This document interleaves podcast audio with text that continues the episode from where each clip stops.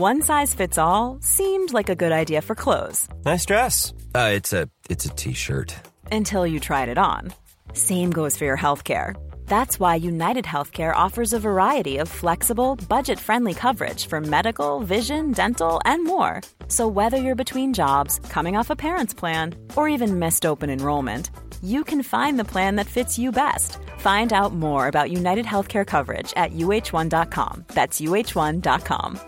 I'm Sandra, and I'm just the professional your small business was looking for. But you didn't hire me because you didn't use LinkedIn jobs. LinkedIn has professionals you can't find anywhere else, including those who aren't actively looking for a new job but might be open to the perfect role, like me.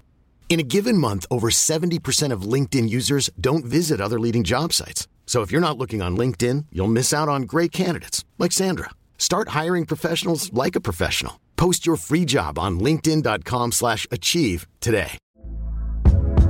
Hey there, it's Michele Norris. I'm host of a podcast called Your Mama's Kitchen. When I travel, I'm usually looking for a way to find a taste of home when I'm not at home. And one of the things I love to do when I am at home is entertain. And Airbnb allows me to do that. When I was in California recently, I rented a house that had a great kitchen. And when we were sitting around the table, we we're all thinking, we're in someone else's house. Someone could be in all of our homes as well. If you have a home, but you're not always at home, you have an Airbnb. Your home might be worth more than you think. Find out how much at airbnb.com/slash host.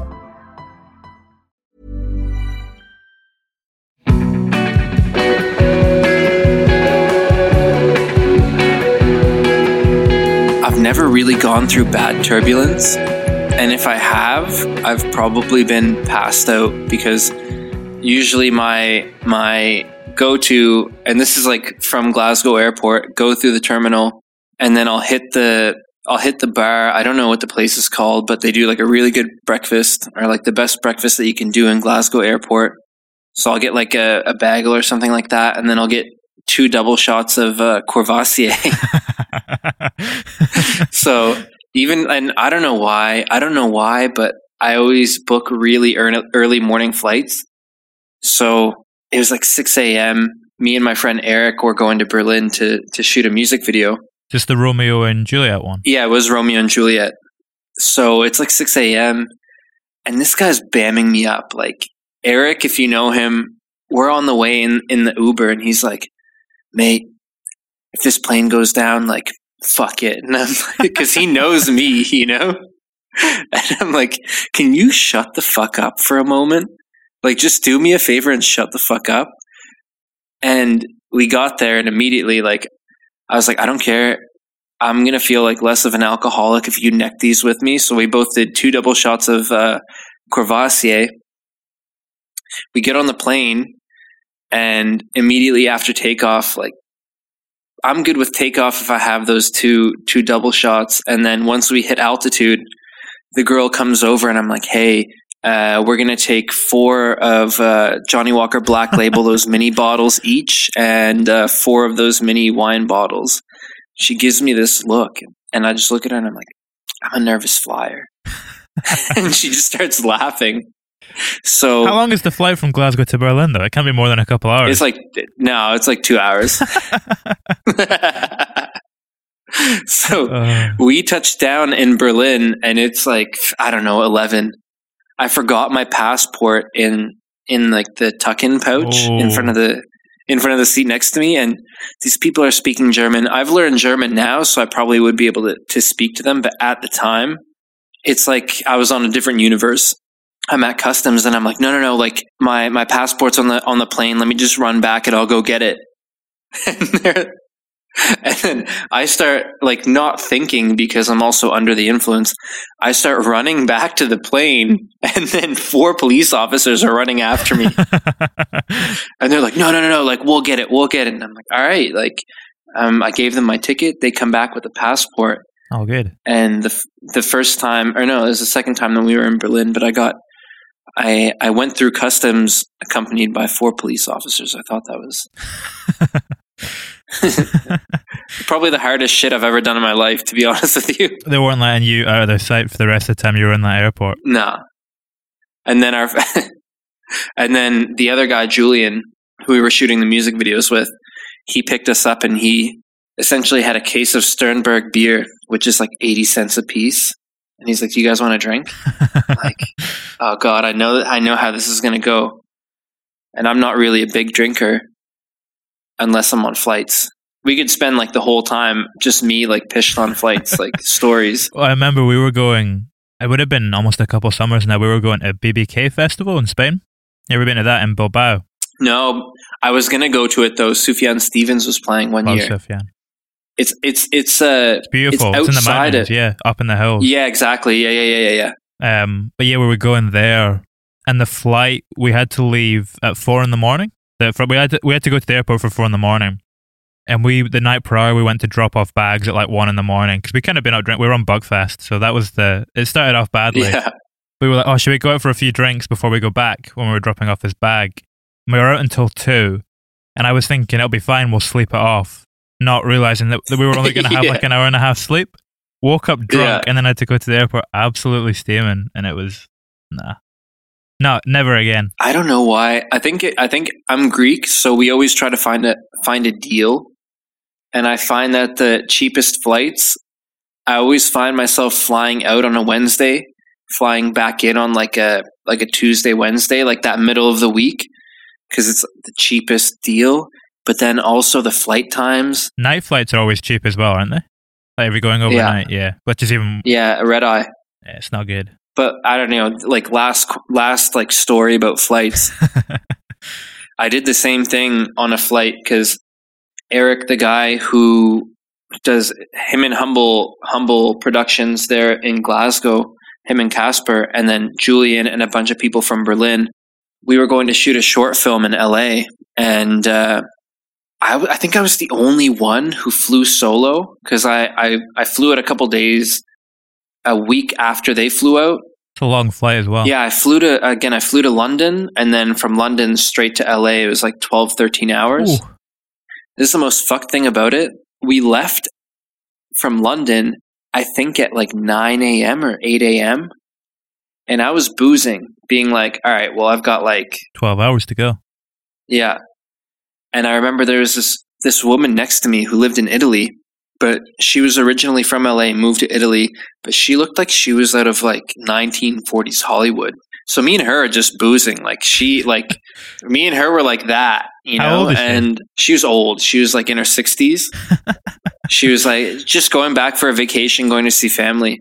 But me and her were boozing, and then I remember falling asleep and waking up as we were flying over Las Vegas. Like literally flew 10 hours, but had the worst hangover of my life. Oh, And then when I got to LA and I finally got to where everybody was staying, like we we had rented this house for an Airbnb, it was like 10 a.m. because of the time change. oh no! So you're it's ten. no, it, it was it was it was we left at eight and I got there and it was like 12, 1 in the afternoon because the time change is eight hours. So in essence, in essence, like it was like a three hour flight, and I got there. and It was like I had lived a full lifetime and then was like reborn, hungover. Oh, how long were you in LA for? We were there. Uh, I think it. w- I was there for. They were there for a month. I was there for like two and a half weeks. Eric had done this script, and it was called Sunshine Periphery. It's done now. We're just waiting to premiere it. I got there, and they had just done so much for me in terms of doing like the Topaz music video, Twilight Zone, Romeo and Juliet, all the promo material, and like being with me since day one. This was like their first big production and they had gotten quite a bit of funding for it and I was like, "You know what?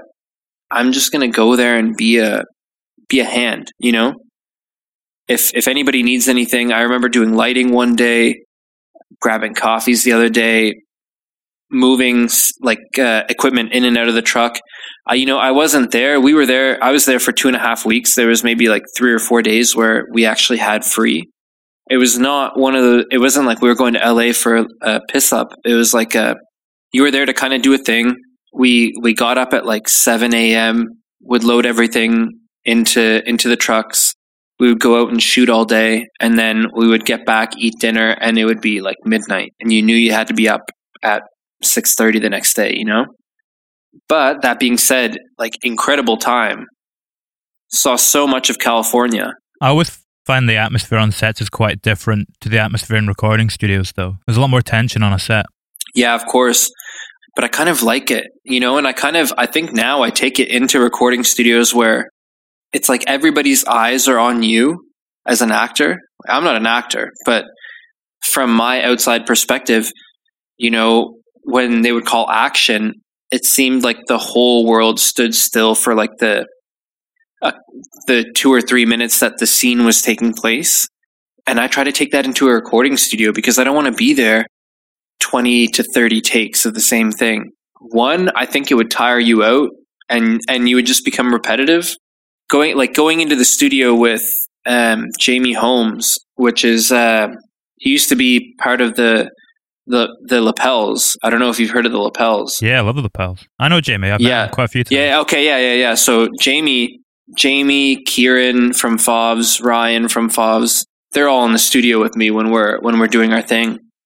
And Jamie does a lot of the helps me with the production, helps me with sound engineering. Same with Kieran. Same with Ryan. And there is that kind of environment, you know, where for me anyway, I try to do everything in seven to ten takes. Like it does doesn't always it doesn't always happen like that, but I think that there's like a an essence of uh like a raw emotion in those seven to ten takes that you might lose. Okay, if you're doing harmonies, whatever. I mean, everything has to be perfect, but if you're doing like a main vocal, that those first seven to takes, seven to ten takes, like that is where you need to make your name. You know? Is that kind of different though because you have such an intimate relationship with each of them and you know them so well? Like on a set, there's a lot of people there that are kind of just people you've never met before. Where in the in the film, Yeah, I'm, if we're kind of going on what you were saying there about how you were trying to do that in the same way like an actor, you don't want to take too many takes. But if you're an actor and Yeah. everyone's kind of looking at you, there's a lot of people that you've never met before. Whereas in your environment, Yeah. everyone that's in that room, you have a very kind of close creative relationship with. Yeah. So I yeah, I mean, yeah, you're definitely right. I mean, but that being said, I think that everybody on set, we were already quite close, but I agree with you. I think it's different knowing somebody's listening to you and you're alone in a booth rather than somebody's eyes on you. Are they even in your mind when you're in the booth though? Do you even think about them being there? I try not to. When I'm alone in the booth and a lot of the to be honest with you, a lot of the the vocal takes that I do I do solo. Like I I have a studio here at home, like a full a full studio at home and I I do most of the vocal takes just by myself. When we go into the studio, I trust uh Jamie to be like nah mate, like that sounds like shit we got to redo it, you know? And and Yeah. at that point then I'll do it. But I think I it's different on on the album that I'm working on right now, but I think with La La Land a lot of it was like very very close. I kind of wanted to do it that way, you know? As if like you were in the room with me and I kind of how do I put this? I I obsessed over it, you know? I think that on in different types of music you would obsess over different things, you know? Travis Scott would obsess over the beat. And for uh, an album like Lala, I obsessed over how intimate it would make somebody feel, you know? Did they did they feel like they were in the room with me? And also, to be honest with you, I met Jamie pretty far along in the process. I didn't really have the like a studio to go to, you know? And and far along in the process, like I had already done the demos and then he pieced everything together. That man's a genius when it comes to sonics. It's interesting what you're saying though about you know that kind of intimate atmosphere that you wanted to create, where it felt like the listener was in the room with you. How did that kind of apply to what you're doing with the vocal effects on it? Because you obviously kind of have these different characters that you're creating by the way that you treat your voice. Was that a tough balance? Because you are kind of pushing it quite far in some directions. How did you ensure that it still felt intimate at its heart? That's a great question. uh, that is a great question. I know more technical things now than I did then. To be honest with you, when me, Kieran, and and Jamie would sit behind the desk, it was more so how it made you feel rather than about the technicals. You know, so for example, as we were mixing different songs, I would we would listen to it one time over we would take notes and then i would i would tell the story you know all of those things actually happened and I would tell the story of what happened and how it happened. And we would draw off the experience and, and what it would sound like rather than, you know, it needs this effect, this effect. That's, that's essentially me, Kieran, and Jamie afterwards. Like those are minor touches, but it all comes from the performance. You know what I mean? The performance of the vocal or the performance of how you play the piano or how hard you play a key or a guitar. Everything else is kind of gloss. And I think that in terms of how I would perform the vocals, I kind of, you, it's all feel, you know? It's not something that you can replicate. And that's why I think that we used a lot of the demo takes in the final product because I'm the type of person that if I feel something or if I, if I write a song or whatever like that, I, I kind of try to record it right on the spot to feel and and to give that pure emotion of what I'm feeling at that very moment of that experience at the exact same time. Because you could say, okay, well, I'm going to write this down and I'll record it on Tuesday. You can, but, and I mean, that's what lockdown's been great for as well, because all I've really had is time, you know? Okay, so you think about this, okay, well, I can, I have the time to do it right now you know, I'm just going to do it. And it was the same thing with La La Land, you know, but then you refine and everything like that. But everything comes from a source of, of feeling something and then you put reverb or you, you pan it to, to make it feel like you're in the room with the person and make it intimate. I'm trying to think, was it Moulin Rouge as well that you recorded a lot of the vocal takes between like 12 and 6 a.m.? Yeah.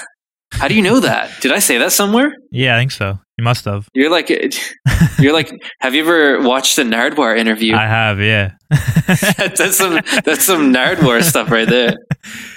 When you're doing, yeah. I'm interested how that comes about though, because it's kind of tying into what you're saying there about intimacy. But is that something that's a conscious thought in terms of I'm trying to work out how to craft intimacy and achieve that, or is that something you come upon through experimentation and a session just rolling into the night? I think with Moulin Rouge as well, I was working in a bar at the time. I was okay. It was it was in Glasgow actually. It was it, it was in Finnieston. It was called uh, the Finnieston. I lived right across the street on Argyle Street, so I would get off work at like one if we had a couple of drinks, like two a.m. And the thing about working in bars, I feel like once you get home, you're never completely turned off. You know, you're you've been thrust into like a super social atmosphere so it's hard to just get home and, and fall asleep. Sometimes I would go to the gym at like 2, 3 a.m., come back and record, and it'd be like 3.34. And that's where a lot of the intimacy comes from because you're the, it seems like at that time, you're the only person that's awake, you know? There are literally no distractions, even with time difference. Like my, my friends back home, are probably asleep, whatever. Um, but then you come home and you seem like you're the only person awake and it's so quiet. And that's kind of where that, that Moulin Rouge aesthetic came from because I thought to myself, and then there were times where I didn't even record any vocals or any, any instruments. But if you, if you listen to the song, sometimes I would just smoke cigarettes out the window and I would put the mic out and I would just capture Glasgow at 6 a.m. because it was my first time living in Europe. Everything was so, still so surreal to me. Moments like that, you know, I still look back on them being like, that was like, I was so fucking happy just to be there, you know, just to be hanging out that window, smoking a cigarette, being like, yeah, I'm recording Glasgow. I never thought I'd be here. Is that where the sample on Twilight Zone comes from? And you've got like a car going past. Yeah, cars going past. I sampled trains on like the ScotRail trains on uh, Sweet Life Interlude. Most of the samples uh, is just like me with a microphone somewhere. Or I, I had a lot of voice memos on my phone that were dated back to tw- 2009. you still in Canada at that point? Yeah, I didn't come to I didn't come to Glasgow until 2018. It Was that the first time you'd left Canada? Uh, I mean, for vacation, no, but to live somewhere else, yeah. yeah. I essentially had all these like voicemails or voice memos from 2009. And uh, yeah, La La Land was just born from kind of homesickness. And then I kind of transported my mind back to that moment where like I was graduating high school. And I was like, it'd be cool to tell that story, you know? It's funny that in Canada you lived in Nova Scotia, right? Yeah. Which is New, New Scotland. Scotland. yeah, yeah. Do you see any parallels when you come over here? Can you understand why it's called New Scotland? Yeah, absolutely. I mean, we have bagpipes in in uh, Nova Scotia. Wow. They're prevalent. The music is like really prevalent. Pub culture really prevalent. Was it Scots that settled there, like originally? Yeah, it was. okay, Yeah, it was Scots that settled there, and like even the names, you know, the amount of McDonald's I know, you know, or like the McDougalls, you know, that I grew up with. That's where they settled because the Scottish settled in um, in Nova Scotia. In Canada, um, you know, the British would have settled in like mainland Canada, and then Quebec was all French.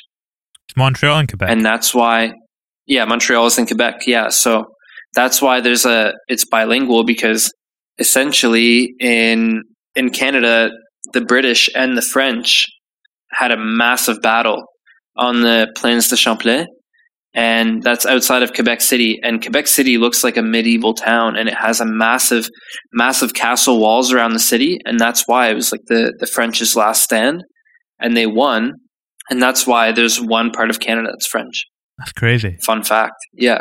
You used to summer there, right? Yeah. That's another another fact. so yeah, my um like half of my family, I would say three quarters of my family lives in Montreal in in a, a place called Laval. Disclaimer, if you ever go to Montreal and you're in Laval, Laval is all Greeks and Jews.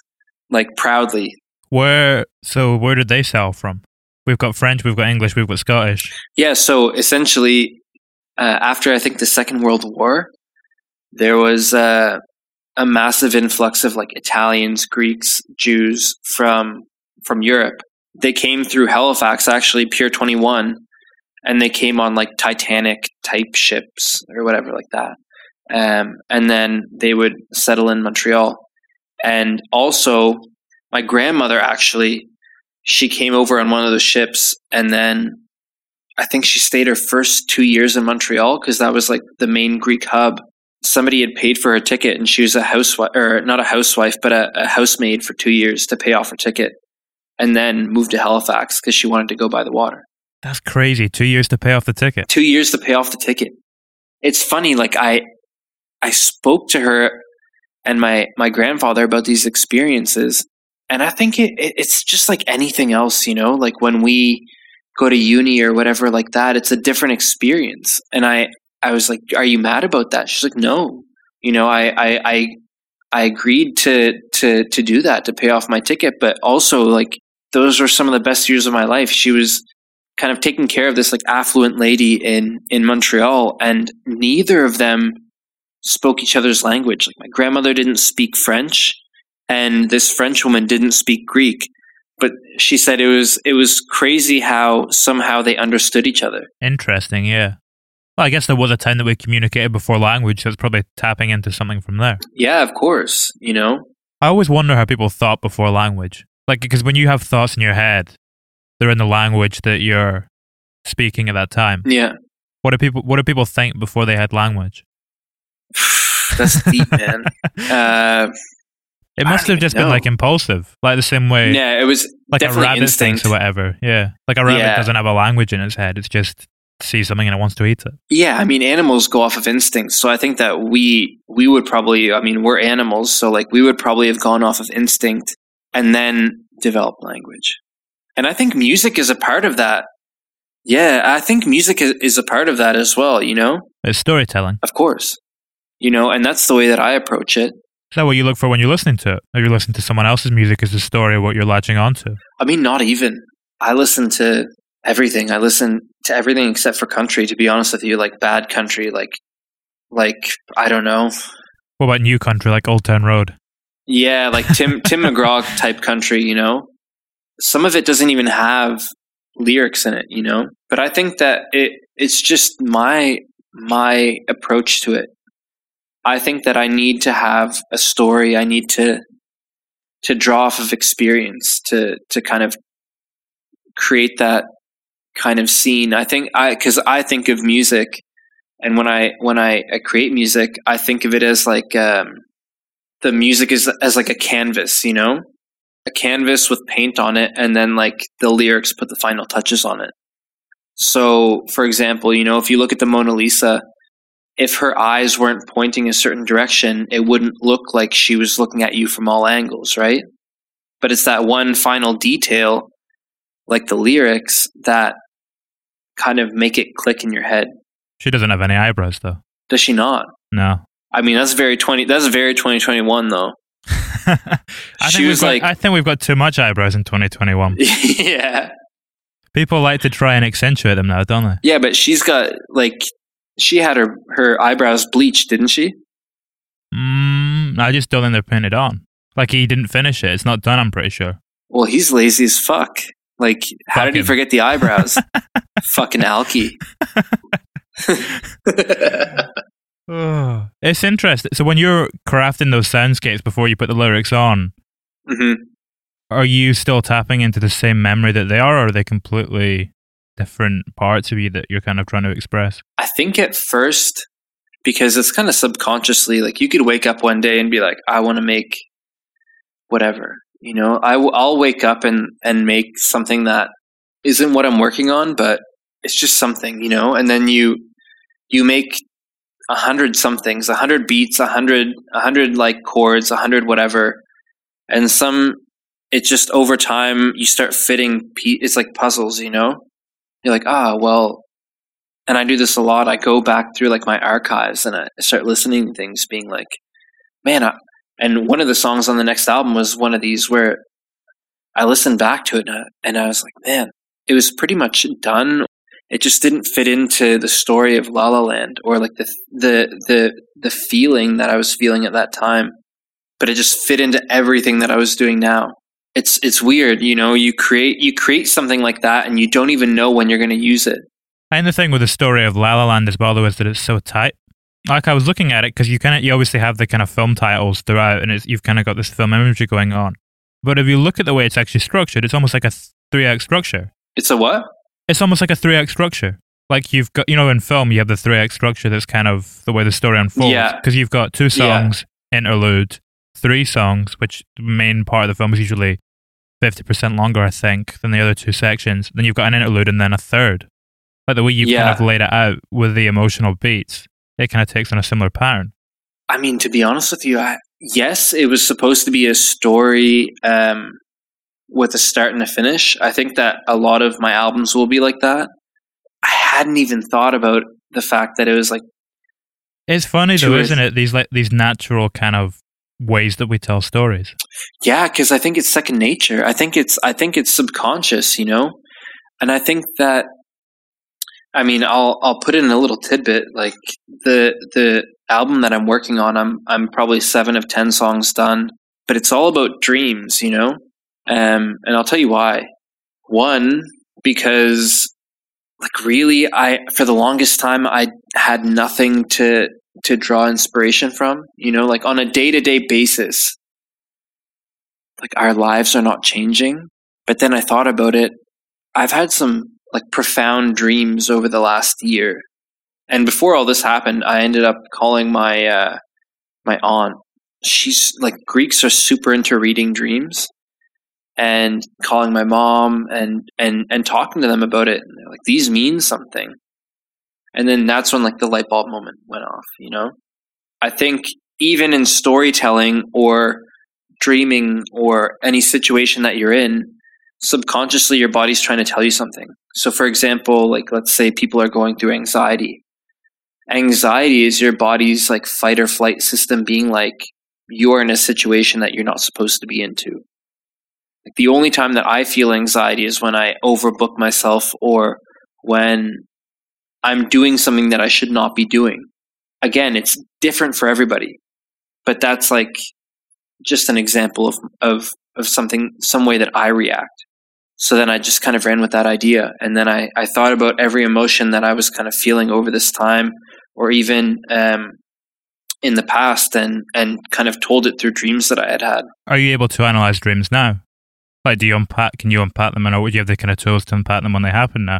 Absolutely not. I just call my mom. Like me and my mom have uh have like regular coffee dates where I'm like, "Oh man, I had the craziest dream. Like I was in I was in Tesco and I bought like tomatoes and they were rotten." She was like, "Oh my god.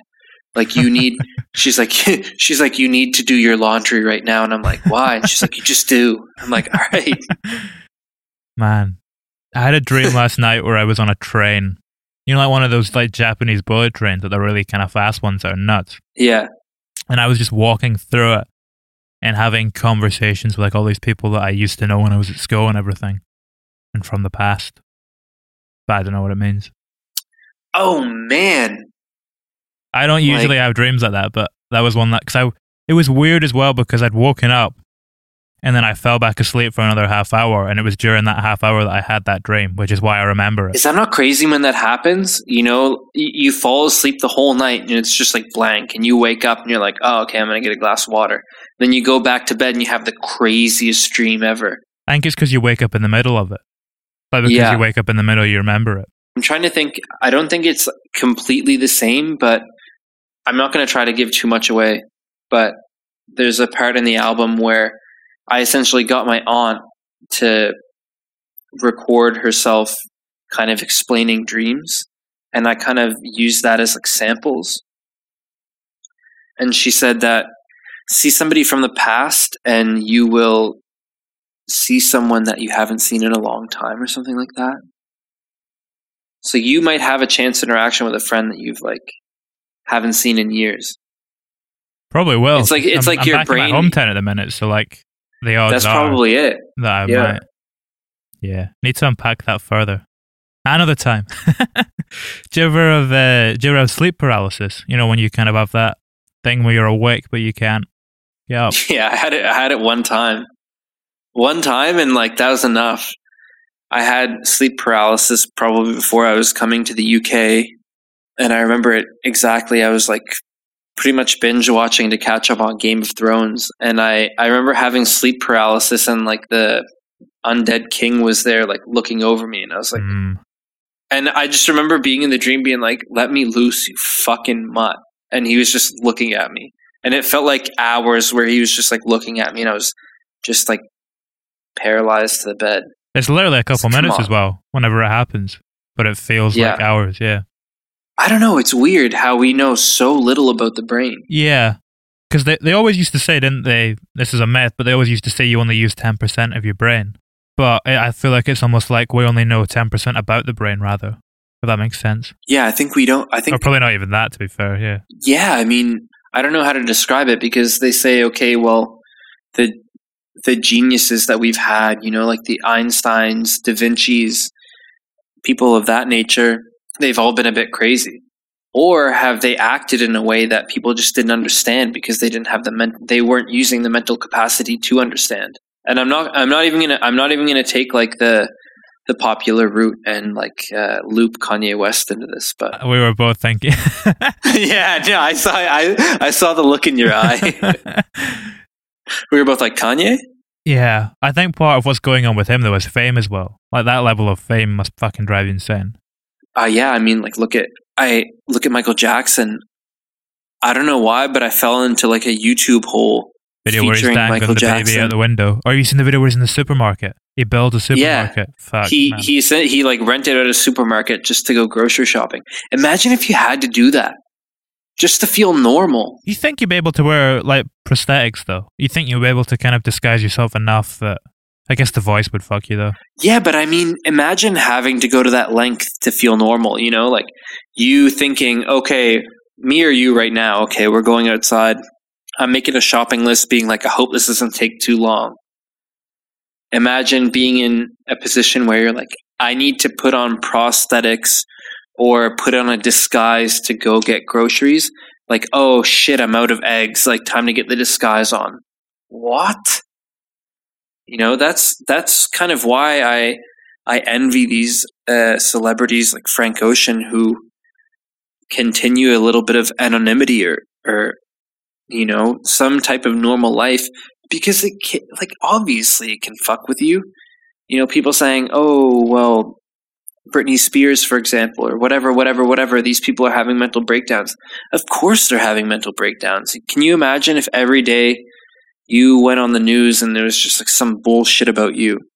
Everybody knew every facet of your life.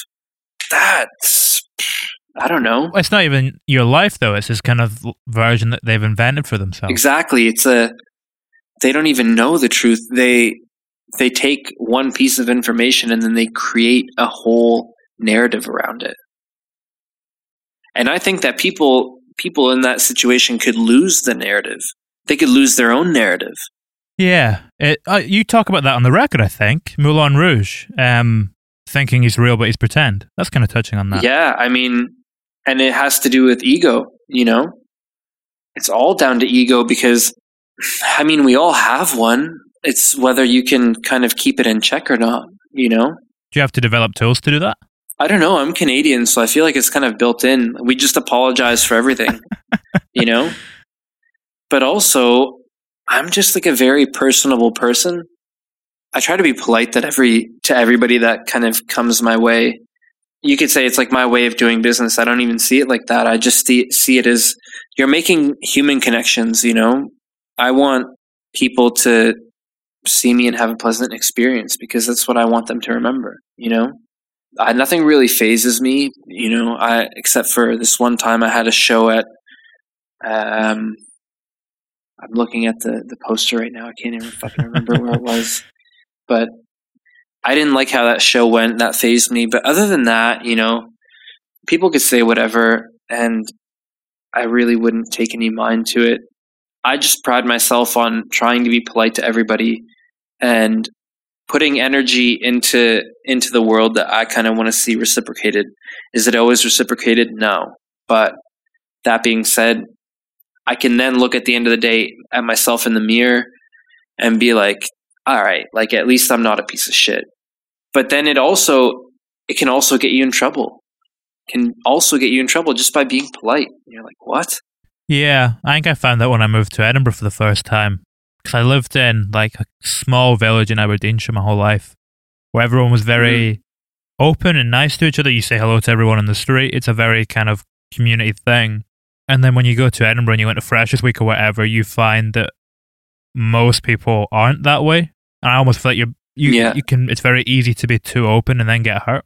Yeah, I, that, and then also, I think that people are so conditioned to sometimes take it the wrong way, you know, like you're polite and then they they think that it's something that it's not, you know? Like I, I and I think that that's something that's kind of deep rooted in in everything going on in society right now. We just all need to be polite to each other. We need to take care of each other, especially in these kinds of times, but then know that it's not it's not for any certain reason. It, it it doesn't have to be. Of course, sometimes it'll be like that, but there there needs to be, doesn't you can do something that's helpful to somebody or positive to somebody and then not um, expect anything in return you know how are you doing for wine yeah i might uh, i might grab some more wine okay. i might go to the bathroom and maybe grab a beer. Yeah yeah, yeah cool. I was thinking when we took a little break there about what we were saying. You know we're talking about being open and trying to be a good person and be yourself and be honest. Do you think is authenticity the key to good songwriting? Yeah of course. You know because if i came out and i made music and i was talking about like 50 cent being shot 10 times like it's not true you know? And i think that's that's where a lot of this like cookie cutter music comes from is it's just it's surface level you know and i mean don't get me wrong people can make music about anything i'm not saying that any music is bad music okay yeah yeah okay well, that's not true but um, there is bad music out there, but I I've think been thinking what about I'm that lately to. because people always say that music is subjective, but I think music is Mhm. subjective half the time, and half the time I think it is objective, and there is music that is bad. Yeah, I mean, I'm not trying to put anybody down. Anybody, if you're trying to make music, whatever the quality, keep doing it. Do you? But for me, I think in order for me to make music, in order for myself to make sure that I'm happy with it, I've got to be drawing from things that I feel are authentic because I've caught myself sometimes, you know, making something and being that's not me, you know. If it's not me, then that it's not doing me any any justice, you know. Like okay, if you if you talk about it from like a brand perspective, what kind of brand are you trying to build? It's essentially as an artist, you're you're building off of like you and your own experiences and how you perceive this world. So if you're not honest about that, then what are you doing? Yeah. Where do you think that if you're coming up with something like you, it's interesting you said that you'll come up with something and you'll think that's not me. Where is that coming from then? Why is that happening? I think that's happening because there are pressures from every possible angle to make something that's going to make playlists or do this or do that or be catchy or whatever. But then what I found out early, my song that has performed well and keeps performing well is Topaz. And that's simply about my cousin showing up with the first car that any one of us got. It could be a simple concept like that. But as long as you, as long as you like, it's on, it's honest storytelling and you capture the the moment that that it was in i think that i'm i'm doing myself justice and where i have gotten off of that is where you know i'll make a, a beat being like oh this is hard i start telling a story that isn't from my perspective you know i don't know how to i don't know how to explain it i really don't know how to explain it but it's as if like i'm trying to tell it from like the perspective of like Brent Faiyaz or somebody else, and that's just not. It's not going to do it because I can I can even tell in like the tone of my voice or the my delivery that I I don't believe it myself, you know. And if you if I don't believe it, then when I'm putting down a vocal track or anything, it's just not gonna. It's not. It doesn't have that that thing, you know. It could be useful though, because then again, does that give you more conviction in the ideas that you do believe in? Of course. Yeah, of course. It solidifies the fact that I just need to keep going on my own path. And I I was actually speaking to the this about um about this to my friend Max, aka like Foe, and he sent me his like latest uh, project, and I told him I was like, "Listen, I can tell that you're making strides in like your your songwriting and everything, but I can also say I can also say truthfully that it's you, you know? It's you that's making this music. It's not you're not channeling anybody. You know, if I wanted to if I wanted to channel Frank Ocean or I wanted to channel Brent Faiyaz or the list goes on and on, it wouldn't be me. It would just be an offset or like an off brand of that, you know? Yeah, it's funny you say that because that's often, you know, I have people on the podcast who really they'll come on and make the statement that they hate chart music or they hate pop music. And my kind of thing with it is if I can hear the the artist themselves, if I can hear that singular voice in that person, I don't care what kind of genre it is, even if it's done up in that kind of gloss way, as long as you can hear that voice, it's fine. It's good. If you can't, that's when you've got a problem. Yeah, I mean, I don't even like I don't even like the the the mindset that chart music is bad. There have been so many artists. You know, Dark Side of the Moon was number one on the charts for a record amount of years. Are you going to say that that's not straight from their like hearts and souls? No, it was. It, that's just music that was marketed the right way. That was that had backing behind them, and it did well. You know, I don't think that success success dictates how honest music is. That's all down to the person. It is funny. I mean, I think the other thing is that it has to kind of be breaching a new frontier in some respects. That's what usually shoots up to the top. Because you can have stuff that's really great, but it's kind of emulating the past, and it can still be really true to them and nice, but it's probably not going to reach those heights purely because people have heard stuff that's a little bit on the same path before. Yeah, that's why I would just tell anybody who's making music just make the music that you want to make. Like my golden rule is to is to make what I think is is dope and to keep doing that, you know, to to push my narrative rather than somebody else's because I think my narrative means something. You know, I think my narrative of whatever it is, it means something. It means something to me, so that's what I'm going to keep doing. It's not like black and white, it's all gray.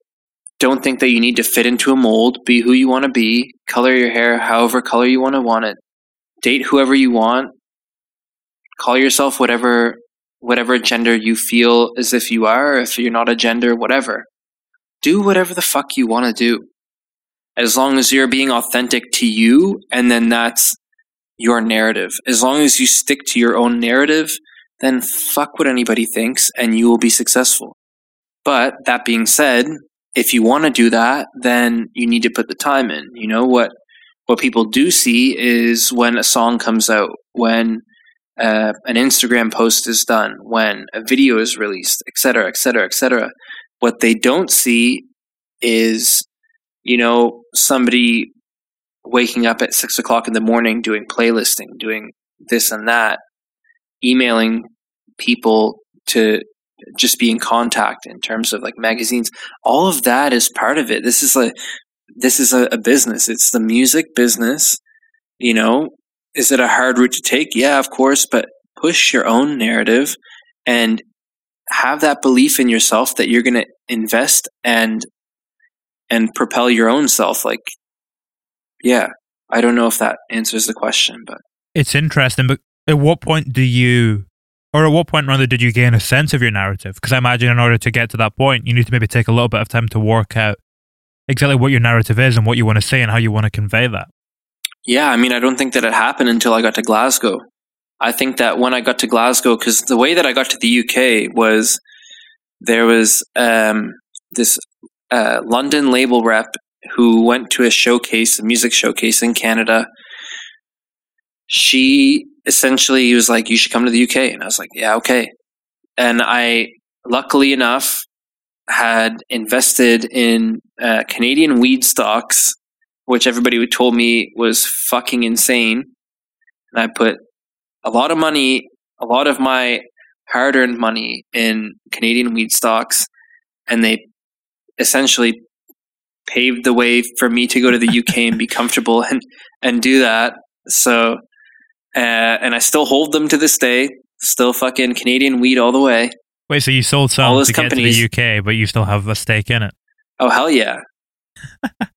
What happened? Why did they show up? because it became legalized and now the US is going to legalize it. They they gain there's a, a, a long track record. I've been investing in them since like 2013. Essentially like it, like uh, marijuana is legalized in Canada.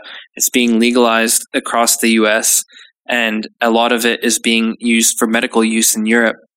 And it's all going under the radar, but this all makes money and when all these companies came about, I was like this is a fucking no-brainer and everybody's like, "You're gonna lose your fucking shirt," and I was like, "Well, if I do, I don't fucking care because if I lose it, I lose it." You know, like if you could spend five thousand dollars, you could spend five thousand dollars on a vacation, get pissed in Vegas, and gamble it. Instead, I put it into weed stocks, and it paid off. Anyway, so I. I like was comfortable enough that I, at that time she was like, "You should come to the UK," and I was like, "Yeah." So I got to London, and then I remember going to Glasgow in 2017 to go see Radiohead at the first ever Transmit, and I just loved the vibe of Glasgow and of Scottish people. So I was in London, in Tottenham, loved it, but I was like, you know what? I'm going to Glasgow. So go to Glasgow. That's like the the rest is history but all it took is like was one person to kind of give me that confidence or like meeting Eric and Casper and Julian where I was in I didn't know anybody and I was in like on in Finnieston in this apartment mixing topaz of every of any song and then I get a knock at the door it's like and I'm like ah fuck cuz I was like blasting it pretty loud and he comes at the door and he's just like hey man I hear you playing some music. I'm like, yeah, yeah, I'm sorry about that. And he's like, no, I've got four beers here. I want to hear it. And I'm like, who the fuck are you? That's like someone out of a movie. Yeah. And he came in and he listened to it and he was like, okay, yeah, give me five minutes. And I was like, like, what is going on here? And he calls Eric and Casper and he's like, yeah, my friends, they're coming up to the hill. We have more beers. We're going to shoot a music video. And that was all it took, you know? It took somebody to, one person to have confidence in me and in my narrative, which was at the time homesickness. I was like, okay, well, I've got to tell the story of like where I came from. And I've got to tell the story now of like where I'm going and how that happens. And, you know, I've seen some crazy things in my life, but how everything is relevant and how everything is relatable. Everybody goes, everybody has a high school sweetheart. Everybody breaks up with that high school sweetheart unless, you know, you're still married to them, which you are like one in a million and congrats to you. But everybody's going to go through these things, you know? So everybody's going to make mistakes. Everybody's going to break up with somebody. Everybody's going to be the asshole in the situation. And people can relate to that. It's just, it's just real, you know? And I don't know. That's my narrative, I guess. I don't know. But just to bring it in in a personal level, I don't know what the fuck is my narrative. Like, do what do you think my narrative is? It's interesting you say that though, because when you, I'm intrigued by when you realize how universal it is in that way, that takes that's a degree of kind of that must shift your perception to a certain extent. Does it make you feel more connected to people? Yeah, of course. But I think that I've always been connected to people. I think that one of my greatest joys in life, which has been taken away right now, is to go into a room that I know no one and just to talk to people like, where do you come from? To, I just love meeting people. And I think that the more people that you meet and the more people that you, you listen to, it gives you a greater perspective about how diverse this fucking planet is, you know? You know, I didn't know about Grenfell before I came to the UK. I'm thinking, I'm thinking like, how the fuck is that possible? What? Because typical news agencies don't give a fuck? You know? So before i got to the uk and and before i made the friends that i made you know like shout out pappy moses shout out you know david. And to hear to he, just to, to just to sit there and to as this sheltered canadian and hear the the stories of everybody that i came into contact with you think like whoa there is a different perspective that is here that I didn't know about. And I think that the the number the number one thing that we that we can take with us is like just to listen, to listen to somebody else's story, to ask questions, to not lose that curiosity. Because I always go into a room and I'm curious. You know, I love people watching and I love I love creating the narrative on somebody, but then I also love figuring it figuring out what the narrative is, you know?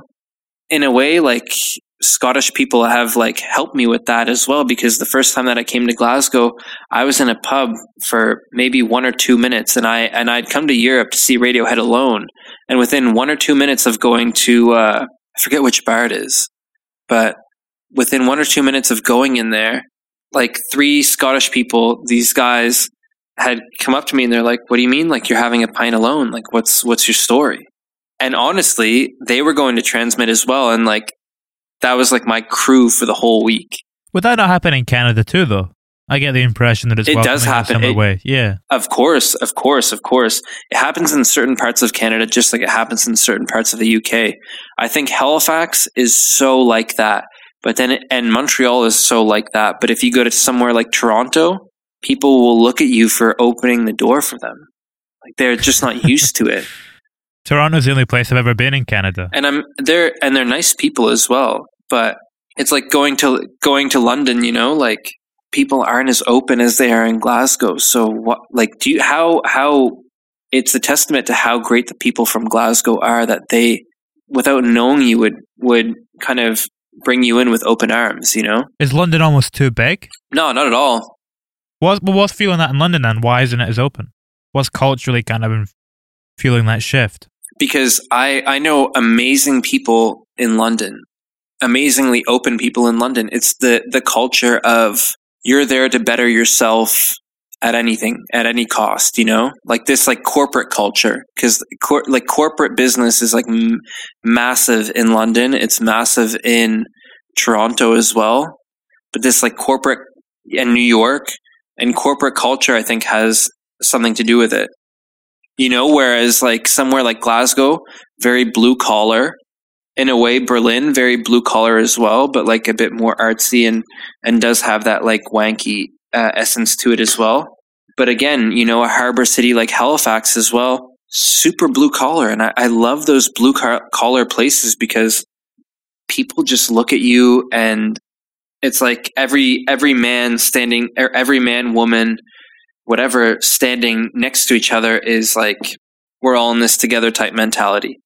And that's something that i took you know like uh, i live by the saying like a win for you is a win for me. I like that. yeah and it and it happens like okay you want to talk about business i'm a businessman as well you know like say you become the next fucking joe rogan you know like is that not going to benefit me in the fact that more eyes are going to be on on my podcast with you or if i become the next mega global superstar is that not going to put more uh, more eyes on your podcast? We all have something to gain from each other you know? So that's why i think that it's so important to every interaction that we have with somebody is like you know like we're friends now you know? Alex come on. We're having we're having a drink together right now you know? This is just one for the lads Yeah, it, it, I get what you said. Yeah, oh, in the cities like Glasgow and Berlin, you know, the places where this is prominent, where people are very open in that way, is that going to become more that way or less so? Because I feel like it could become more that way, particularly after COVID. Like if you'd asked me like last year, would I have said in uh, ten years' time, will it still be the same? I think it would be a little bit less because of the way kind of social media and technology is advancing us. But after COVID, is this going to shift things so that we kind of move more in that direction of open interactions and approaching people and being friendly in that way? I hope so, man. I hope because honestly, from all the lockdowns and everything like that, all I want to do is just go to a pub and like I don't even care who's there. Like I just want to make friends, you know? And I hope that people take that that kind of mindset into it. But I mean, who knows, you know? It's it's hard. It's a hard one. It could also be though if times get tough, sometimes people move apart a little bit because there's going to be a there's going to be a job hit after this. You know, it's going to be tough for a while, long while. Of course, but I think that the only way to get each other through this is to to help each other. I I actually I started doing this uh, last week. I started messaging or calling like one random person a day, being like, "Yo, let's get a call in," or "How are you doing? You doing okay?" I like that. It could it could be like okay family that you haven't talked to in a while but then also friends family whatever. Some just people on instagram you know? I'm like scrolling through stories and then i'm i just like see one person. I'm like fuck it that's my person of the day. Like how you doing man? Because you don't know when when one interaction or one action that you do in a day is going to change somebody's day for the better. I just think if you do that it's going to make the person feel good 100% two people remember that kind of shit you know Particularly now, when there's such a lack of connection. yeah like that time that you didn't think that we were going to have a drink over this podcast and then you're like oh okay let's take a break i'm going to go get a beer and i was like yeah come on That's because it's like 6 p.m. here, whereas for you, you're like an hour ahead. You're a little bit more into the evening. an, an hour ahead come on hey, 7 p.m., 6 p.m., there's a bit of a difference there. 7 p.m., having a drink, you're doing okay. 6 p.m., still dinner time. yeah true okay that's a good that's a good point What is the drinking culture in Berlin? Is it quite different to Glasgow? It's super cheap, man. Honestly, I don't know how. Like, I I got a half liter bottle of like pretty good wine for like four euro. you would be double that here. It would be double, and in Canada, this bottle would be like twenty dollars. Like, alcohol is taxed as fuck in Canada. How come? It's just it's just government taxation. It's all because alcohol is governed by the by Justin Trudeau, um, and it's really taxed. But that's fine. I mean, How long's he been in now? I think after he's probably going to win the next election, so it's already been eight years. He's probably going to do like twelve years, I think. Wow. Is there no limit there? But honestly, good for him. There's no limit, yeah. And I mean, like honestly, the guy's young. The guy's like quick witted. When I tell this to people, essentially, when COVID happened, he passed a bill to to give two thousand dollars to every Canadian who had lost work a month for like eight months. And essentially, that's why like Canada's economy is doing all right. And people would be like, oh, well, that's socialist or whatever like that. Well, you know what? Like, shut the fuck up, okay? A government is put in place to to help people when it needs to to help people. Like this is like a an, an like we have never our generation have, has never experienced anything like this. You know, so relax. I mean, not just our generation, any generation really. Like even if you look at the Spanish flu, Yeah. it wasn't shut down in the same way. A lot of people died, but it wasn't the. We've here we've got this horrible thing where we have a really horrible death toll and then a massive economic impact as well. We've got the worst of both worlds. Yeah, of course.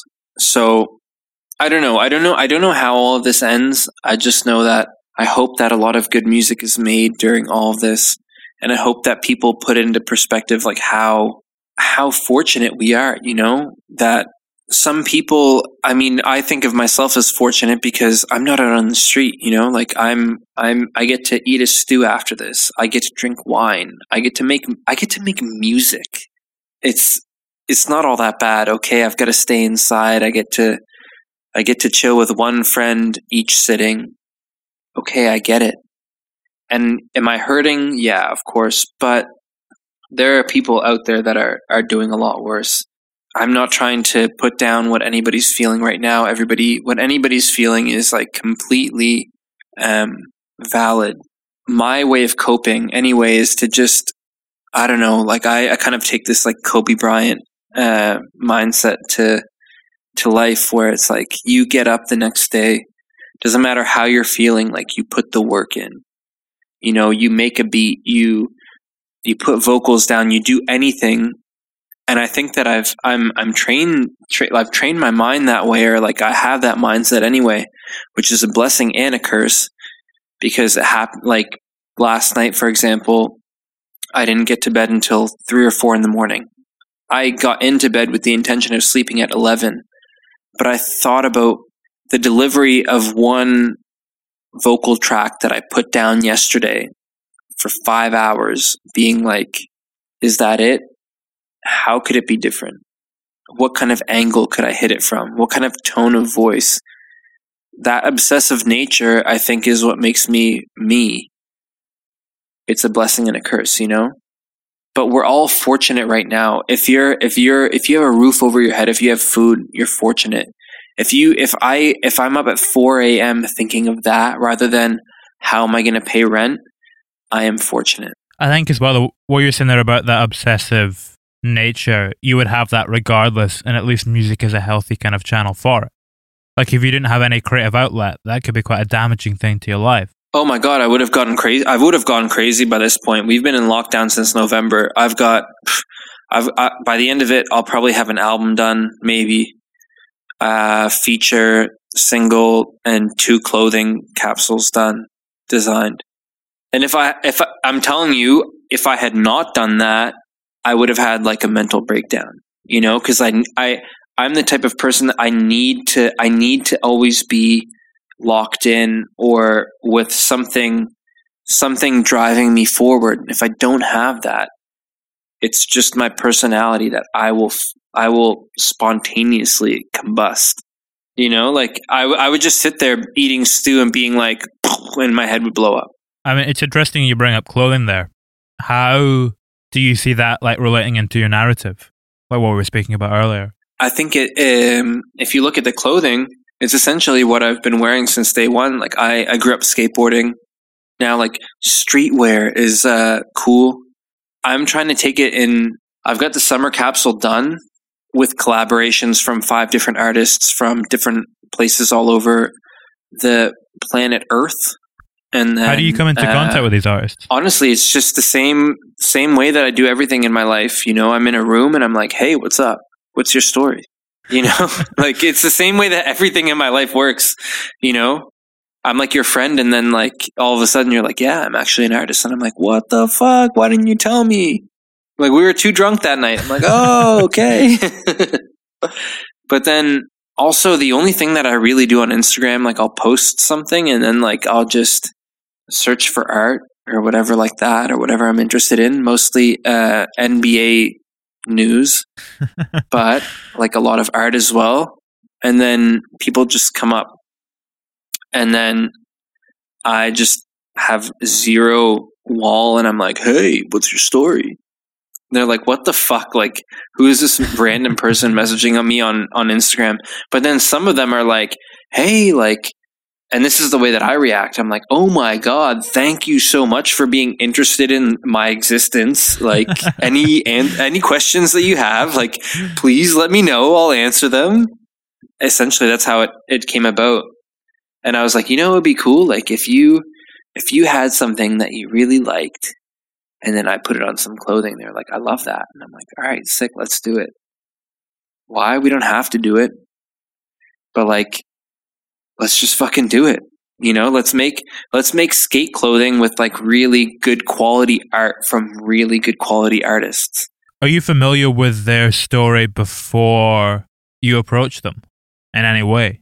No, are you, sorry, are you familiar with their art in any way before you approach them? Yeah, of course, because a lot of the artists that I I I work I'm working with on this capsule, I was already interested in their stuff like a year ago, or like one of the, the one of the people is involved in like my music videos, but he's also like like an impeccable like landscape photographer, or the other person is like Ting who does my album artwork, or um I don't know because you went to you were in school in Edinburgh. Do you know Alice? Alice who? Uh, on Instagram, it's like Alice thirty five millimeter. No, I don't think I. Let me check. Alice Alice Hillwood. Mm, Her her photography is insane. oh, Um, and I was a I've fan seen of- her on Instagram before. Yeah, yeah. So, I mean, like, I've been a, a fan of hers for a while, and like, I don't know, I have no filter. So, like, when I see stories, I'm just like, oh my god, I'm so fucking proud of you. and they're like, huh?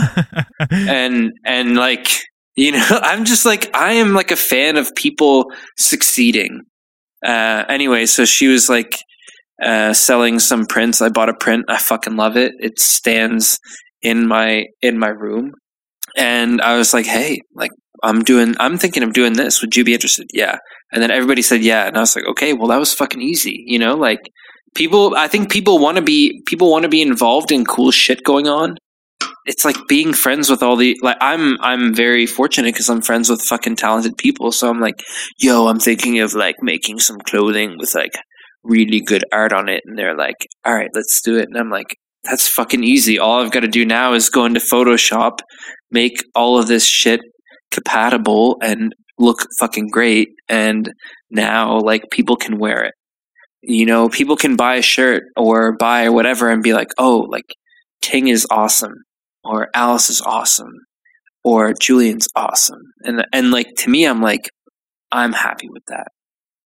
It's just about making making things that I like and challenging myself to create things in a new media, you know? So with the collaborations, challenging myself to reach out and make clothing that is accessible for everyone in terms of price, but then also at a quality where with all the cotton we're using, it's organic. You know, we ventured into polyester made from recycled plastic in the last capsule.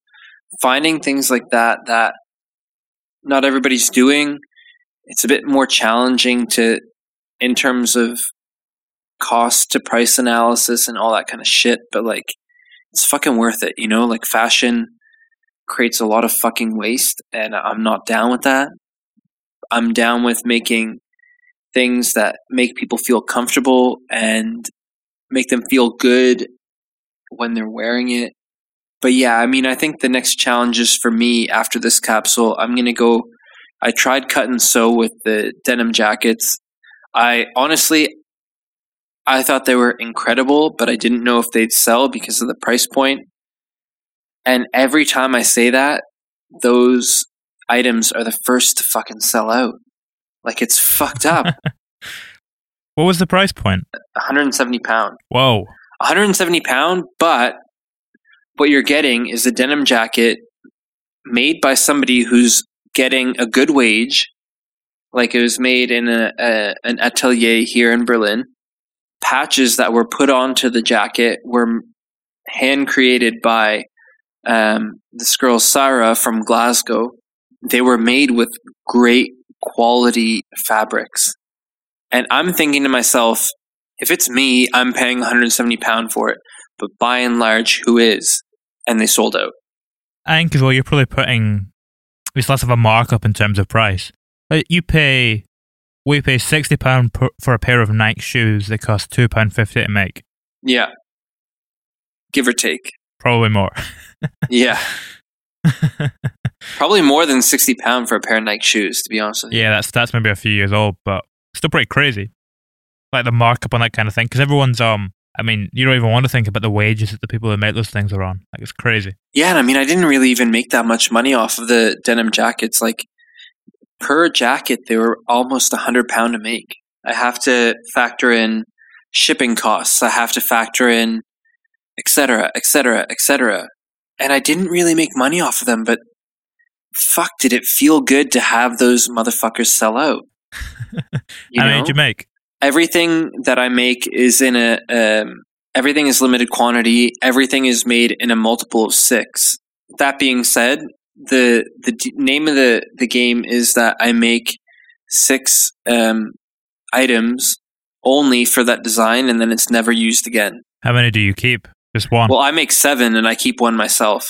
But most of the time, I get fucking Greek and I sell it off because I'm like, well, Uh, and it's also because it's so it's it's a weird amazing feeling when somebody's like, "Oh my god, I'm so pissed that I missed out on that." And I'm like, "You know what? Just fucking have mine." I've maybe from the 3 capsules, I I maybe have four pieces. Because I keep I somebody somebody messages me on Instagram or something and I'm like, "You know what, man? I have this size. Does that fit you?" And they're like, "Yeah." And I'm like, just fucking take it. it's a it's like a weird, amazing feeling when somebody fucks with what you're doing. You know, you would give them the shirt off your fucking back. You know, think about any time that somebody would message you and be like, "Man, I fucking loved that last podcast that you did."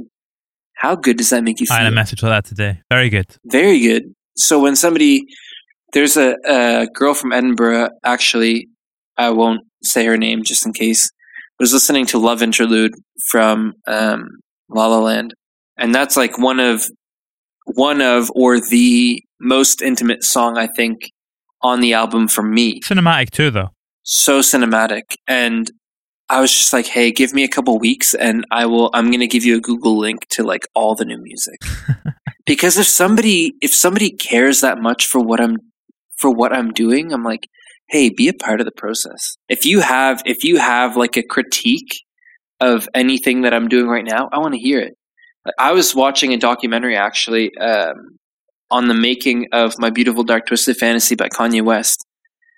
And there were stories of like delivery guys bringing food and him being like, like him striking up a conversation, being like, I like you. Like, you want to listen to this? And obviously the person's going to be like, absolutely.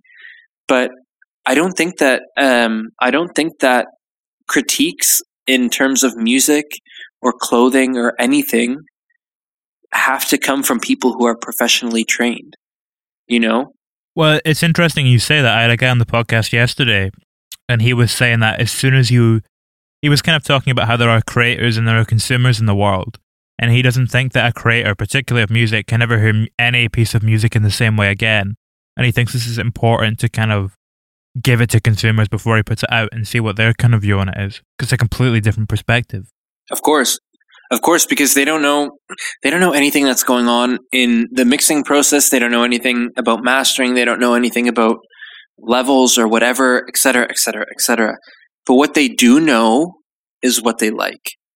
Even without knowing, they have an ear for it. So whenever I see something like that on Instagram or whatever fucking interweb media that there is where somebody's like, I fuck with this. Like, I'll fuck with them and be like, yo, check out this fucking link. this new music. Let me know what you think. And they're like, what do you mean? I'm like, fucking listen to it and give me, give me, give me notes. And they're like, what do I know? And I'm like, you know everything. You're the consumer. What are their notes like? Honestly, a lot of them are just like, oh my God, I love this. But some of them have been amazing.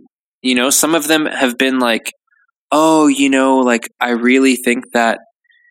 Uh, I think in Love Interlude, one of them was like, uh, I really think you don't need as many layers on your voice. And I was already thinking that. And Jamie was already thinking that. And when I got into the studio with Jamie, he was like, no, we got to strip layers off this voice. Like, it's got to be like you, a piano, strings, and your voice. And you hear it from yourself, okay. But I've listened to this song four million times in the last three months, trying to like perfect this thing. So, what the fuck do I know? Because, like, your ears, after a while, don't know what they're listening to because you've listened to it so many times. Jamie, Jamie, who is I think a, a, a sound engineer, producer, human genius, um, says, "Hey mate, I think we need to fucking strip this thing back." And then you have, most importantly, somebody who doesn't know, being like, "I think it would be more emotive if it was like this." and you're already thinking about it but sometimes sometimes you're too close to something to want to do that you know I worry about that a lot. It's hard. Like we just we have such a lack of perspective on our own project as creators. yeah that's why i scour instagram and then if anybody like shares or whatever or fucks with the music i'm like hey like out of the blue i'll be like hey here's an updated link to like what i'm working on right now and they're like what and i'm like yeah take a listen to it let me know what you think. I love doing that. That's like that's my main action on instagram is like surprising people with shit. I love it. That's what it's there for. It's not there for me to like wake up every morning and like scroll through being like oh my god everybody's life is pristine right now. It's like to to find those people who who fuck with what i'm doing or i fuck with what they're doing and to give positive reinforcement you know uh, i think what was it? Riverside festival came out with their um with their uh artists to today or yesterday. I must have sent like six messages being like i'm so fucking proud of you. Because sometimes that's what people need to hear in the run of a day to be like yo you did something fucking great take that in for a second. Are you able to do that for yourself? absolutely not. Absolutely not. With myself with myself i'm like i look at my planner and i've done everything that i i was supposed to do for the day in my planner and i'm like what else could you have done? But that's just that's the way that i work. The blessing and the curse where i'm like i'm up at 4 a.m like i have a notepad like right next to my bed so that if i can't sleep i write or if i i can't sleep and i have something on my mind like I'll write it down. I'll try to go back to bed. If I can't, I'll keep going. I keep going. I keep going. Because for me, you know, I don't think that my brain will ever stop. And it needs to exude what it needs to exude. If it means that I get great sleep for a month and then I don't sleep for a month, that's just how it happens, you know? Well, I- I mean, what you're saying there as well, though, it comes back to what we were saying about perspective. But I think the thing is, when you show this music to people who haven't heard it before, it's hard to describe it. They don't see all the kind of missed opportunities, if you know what I mean. They don't see all the areas where you can improve, which I do also think there is value in being able to see as a creator, even if it does kind of keep you up at night. Yeah, of course. But at the end of the day, at the end of the day, long after I'm gone, this music will be around. If at the end of the day I can say that was the best that I could do at the time, I'm happy. But also, best believe that the next album will be more inventive in a way, or it might be different, or it might be this, or it might be that, because that's what I'm feeling at the time. And then I let myself I don't I don't confine myself by saying like I need to make the next La La Land. I need to make the next blah blah blah blah blah blah. I'm like what am I feeling at the time? How how am I going to how am I going to bring this idea and this story forward and how do I make the best possible version of that as possible? You know?